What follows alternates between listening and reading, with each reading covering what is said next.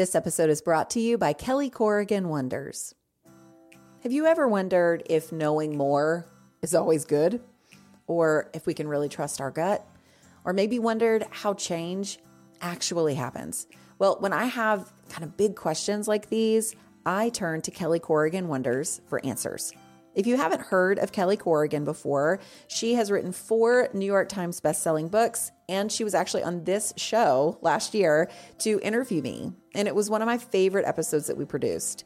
Her weekly podcast, Kelly Corrigan Wonders, goes deep into conversations with people like Gretchen Rubin, Rainn Wilson, Jen Hatmaker, and Kate Bowler about the number one driver of human happiness meaningful connection to others, and how to get it. Kelly has a gift for sparking conversations that matter, asks great questions, and her show is such an enjoyable one to listen to. I'm so glad we have her in the podcasting world. Subscribe to Kelly Corrigan Wonders wherever you're listening now. Hi, guys. You're listening to the Lazy Genius podcast. I'm Kendra, and I'm here to help you be a genius about the things that matter and lazy about the things that don't. Today is episode 76 The Lazy Genius Meal Plan. We have been waiting for this one, haven't we? We're finally talking about meal planning. Getting dinner on the table happens most every day, and we are still surprised that it has to happen. I have to make dinner again. There are a lot of perspectives on meal planning, why it's important, who it's for. But in this episode, I hope you find the way that meal planning works for you. You don't need to copy anyone else's plan unless you really want to but the Lazy Genius Way might just be your last meal planning stop. This is how I meal plan, and I have for years, and it still works. In fact, it gets easier because it builds on itself. So, in this episode, I'm going to show you how. So excited. Okay, let's do this. Step number one have a list of brainless crowd pleasers. I have talked about this a lot. Um, I talked about it a lot in last week's episode. The Lazy Genius Stocks the Kitchen. So you might already have a head start on this. You might already have your list. But in case you didn't listen to that episode, as a reminder, brainless crowd pleasers are recipes that don't require much brain power from you as the cook and generally please the crowd you are feeding. This is not a block party crowd or church small group crowd. It's just you or you and your nuclear family, like the people generally around your table. And crowd pleasing doesn't necessarily mean everyone is throwing a party and it's the most delicious thing ever. Everyone is just generally pleased. Small expectations, little to no complaining. Don't go for the gold every time with every dinner because you are not going to hit it and you'll just get frustrated. Your list of brainless crowd pleasers, it could be five things, it could be 25 things. You might be surprised at how many you actually have. I listed a lot of mine in the last episode, so you can listen to that or check the show notes for the last episode. But um, please include, when you're making your list, please include convenience foods like frozen pizza and Trader Joe's orange mandarin chicken. Include recipes that feel like they're not even worth writing down, like spaghetti and hot dogs. Don't necessarily assume that your list is going to look like everyone else's either. Um, one meal that is so easy if you know how to cook it is a quickly sauteed piece of salmon over rice and spinach, sauteed spinach. It is delicious with a dash of sesame oil in that spinach. Oh my goodness. Um, and if you already have rice made or it's like already cooked in the freezer, that meal is ready in 10 minutes. Like it, that's a real thing. If you know how to cook salmon and you know how to saute spinach and you know to not put a whole bottle of sesame oil in your spinach because that stuff is real strong, just a drop or two will do. It's very strong. So brainless crowd pleasers, they don't have to necessarily be like all brown foods or all cheap foods or all foods that you find on a restaurant kids menu. Those things belong too, but so does everything if it's a brainless crowd pleaser. There are no rules. If it doesn't use your brain and it pleases your crowd, it counts. So after you have that list of your brainless crowd pleasers, you move to step two. Know what you're planning for. Making a plan is just giving priority to something you care about. That's all it is. So if you're wanting to meal plan, it's showing that you do prioritize your meals some. You do prioritize dinner. So what is it that you care about in that? What are you planning for? The answers are varied and plentiful. Um, are you planning because you want to eat more whole foods and you need to think ahead a little bit more for that?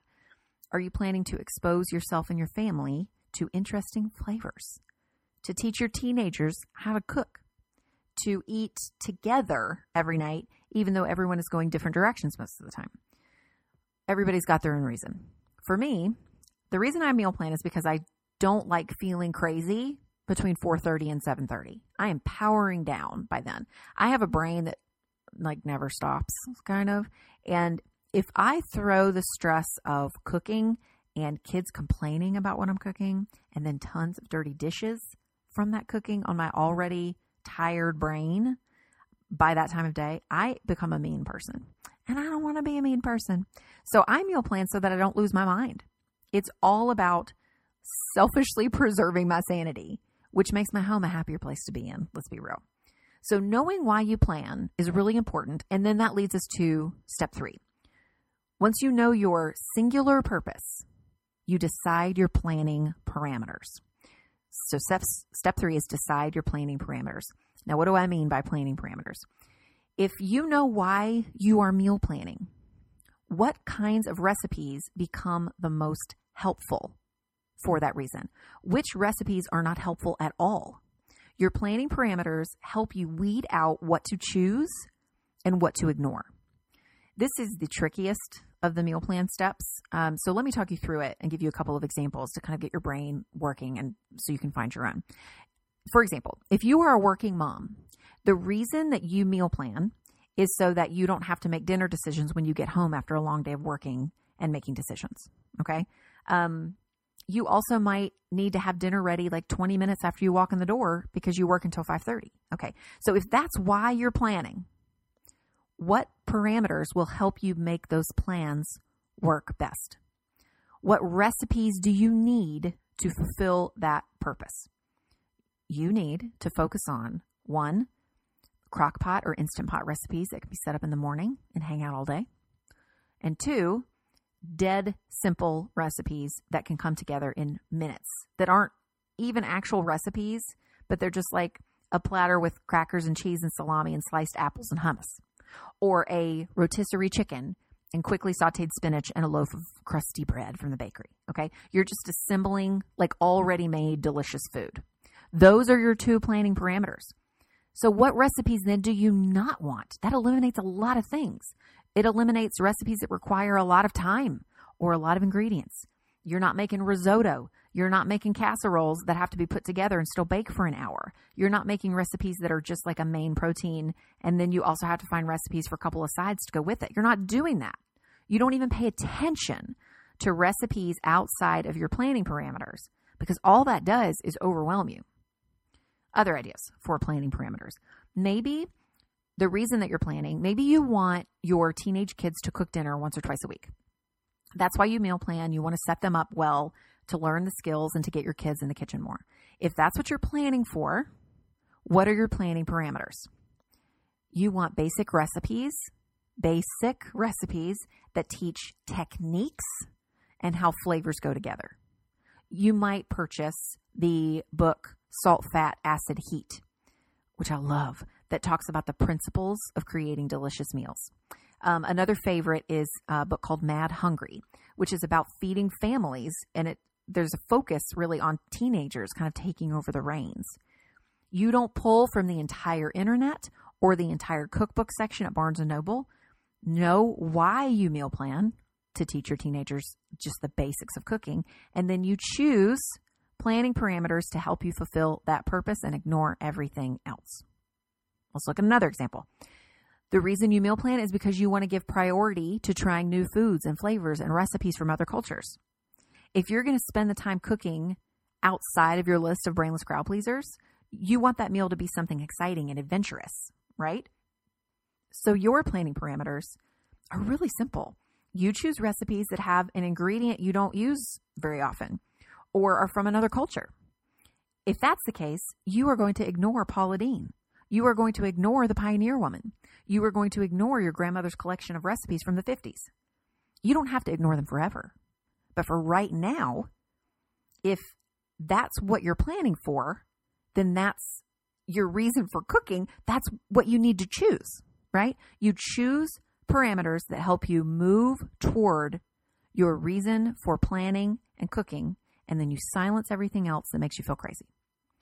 For me, my reason for meal planning is to not feel crazy. I already told you that. So, my two planning parameters are one, choose recipes that require no more than two pots to make. If it requires more than two pots, I ignore it completely. And second parameter, choose recipes that only use a basic list of ingredients. Okay, so by not using more than two pots, I am cutting down on my uh, post dinner cleanup, right? Um, you know, when you watch those cooking shows and everything's like prepped in those beautiful glass bowls, and then they just keep dumping food from glass bowl to glass bowl. I'm always like, who's washing those those bowls? That's so many dishes. Not in my house. Not in my house. Um, so I only do two pots at most. And then the other planning parameter is that if a recipe requires an ingredient um, that I don't usually buy, I don't make it. Now that sounds really harsh, but there you have it. We only buy a few cuts of meat, right? A few different kinds of meat that I uh, cook from meatballs, salmon fillets, a few cuts of chicken, but not all of them, um, ground pork, ground beef, and then like big cuts of both pork and beef that are tough that need to be cooked kind of slowly, like a pork shoulder or like a big, um, you know, rump roast or something. Um, I don't buy steak. I don't buy shrimp. I don't buy any fish that's not salmon. Um, chicken tenderloins, I do not buy. Whole chickens, I do not buy. Pork chops, I don't buy. I just don't even look at them in the store. For this time of my life, I don't even look at them. Um, so by doing that, um, and I do the same for like produce and pantry staples. It's the same thing. So by doing that, I am cooking from a very select group of ingredients that I'm super familiar with. Um, it is it cuts down on my shopping because I know what to always buy. I'm not like buying new things all the time. I'm less likely to waste stuff because ingredients get used in multiple things, right? Um, and I know how to cook that stuff. And so I'm not getting stressed out by like unknown things. So, an example again, this is just for right now. This is just for right now. This is what I plan now. I've got little, I got three little kids at home. I ain't got time to try a lot of new things. So, for example, I don't buy kale and I don't buy artichokes. I like both. Both are delicious, but they don't fit my planning parameters for right now. Eventually, they will. Eventually, I will use them. But in my current world of wanting to stay sane, I have a short list of foods I cook and only cook those foods. So if I'm flipping through a cookbook and I see a recipe for shrimp and artichokes over quinoa, none of which are on my current ingredient list, I'm skipping that recipe. I don't care how delicious it looks or probably is. Um, if it doesn't fit my planning parameters, I don't make it. And what I'm doing too by doing that is I'm limiting my decisions. And that is the hope here. We are trying to limit the number of decisions that you are making. So, planning parameters limit your decisions. And that's really the worst part of meal planning in so many ways is you have to choose again. It's so annoying. It's like, really? I have to pick dinner again. So this way you're limiting your decisions. It just makes things a lot easier. Okay, so speaking of limiting decisions, this is the final step in the Lazy Genius meal plan, and it is to have a dinner queue. All right, so this is where you turn your brain on autopilot and you bask in the beauty of decisions already made. A dinner queue is simply that it is a queue of meals ready to go that fit your planning parameters. You have your list of brainless crowd pleasers, right? You also create a dinner queue of new recipes to try that fit those planning parameters and only those planning parameters. These are not someday recipes or maybe that'll work recipes. These are not ideal recipes, dream recipe. None of those things, okay? Don't put a recipe in your dinner queue if it doesn't fit your purpose for planning in the first place. You can collect your dinner queue. You can sort of gather it up and list it up in a few ways. You can just make a list on paper with the recipe where you can find it, like the um, like the cookbook page or the website it comes from, or the Pinterest board or whatever. Um, and then maybe like make a note or two about the main main ingredients that it uses, or like how long it takes to cook, or whatever you need to know. You can order or um, organize your dinner queue uh, digitally um, so you can have a Pinterest board that you just call Dinner Queue, and that's just where you put things. Um, you could use Evernote if you like that or just anything similar to Evernote. I don't know if there is anything similar to Evernote, but you could do it digitally. Um, but my favorite way, my favorite way brings me to some very exciting news. You guys. So I put all this information, this entire meal plan system, into a physical book that you can hold in your actual human hands. I call it the meal plan because I am incredibly creative at naming things. But what I've done is I've taken these steps plus even more helpful information and I've put it in the cutest, sturdiest notebook you can imagine so you can write down all of the stuff in one place. There are pages for your brainless crowd pleasers, for your dinner queue, and then actual calendar pages to make your meal plans. I know. There are also companion videos to help you get the most out of your meal plan book where I explain like all the pages and give you ideas on what to put in them. I have been working on this for months and I'm so excited to tell you about it now. It's like so exciting. Um, but it's only available for this week. So go to the lazygeniuscollective.com slash meal plan to get yours. There are two levels. Um, the basic level gets you the meal plan book as a downloadable PDF. So you can just print it out yourself. It's over 100 pages, y'all. It is hefty. Um, as well as the companion videos to get you started and a bonus class called The Essential Kitchen, where I help you get your fridge, your freezer, your pantry, and everything else like poised and ready to make you a meal planning rock star based on what you need, not on what everyone else tells you to need. So that's just the basic level. The reason the meal plan is only available for this week and why I'm not making it open all the time is because of the VIP level. You get all the same things the PDF, the videos, the Essential Kitchen program, plus you get the meal plan book IRL. You get it in your hands. I will mail it to you in your mailbox. A postman will bring it to you. Are you kidding me? Um, you will see a photo of it on the site when you go look, but it is this like beautiful black cover and it's the prettiest, like sturdiest white pages you can write in. So you can write all your stuff in this book and have everything you need to make a meal plan in one place. If your house catches on fire, I hope it never does. But if your house ever catches on fire and all the people you love get out, this is the one thing that you're going to want to save once you fill this this puppy up.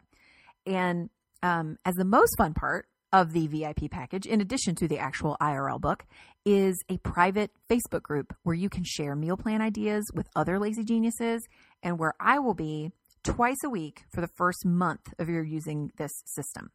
So I'll answer your questions. I'm going to do some live videos, all the things. So that's why it's really only available for one week because it's all happening at the same time. So if you're listening to this the week of September 24th, 2018, head to the lazygeniuscollective.com slash meal plan right now to check it out. It is only available this week. And while I am sure we will make it available again, it won't be for a while because of that awesome Facebook group and because we actually like print the meal plan books for you. I just can't wait for you to see them, you guys. Oh my gosh, I'm so excited. Um, but if you start with a list of brainless crowd pleasers, and if you know why you're meal planning in the first place, if you choose two at most planning parameters to limit the internet's barrage of recipes coming at you, and if you create a dinner queue to pull from, you can meal plan in literally minutes. And not like 20 minutes, like two minutes. And if you get the Lazy Genius meal plan system, it'll all be ready and waiting for you in one place. I cannot wait for you to see this and start getting dinner on the table with less stress, fewer decisions, and a lot more fun. This is the way to meal plan, guys. It really is. I promise you. So head to the lazygeniuscollective.com slash meal plan to get started. Okay, that's it for today. I will be live on Instagram this Thursday, the 27th. If you have any questions for me about the meal plan system, I'm at the Lazy Genius. I am more than happy to answer your questions. Um, and and it may be that the meal plan is not for you, and you've got questions. You're like, man, I really don't know if this is a thing. Come on Instagram and ask me, and I will answer that for you. Absolutely. So thank you for listening. I'm Kendra, and until next time, be a genius about the things that matter and lazy about the things that don't. Bye, guys.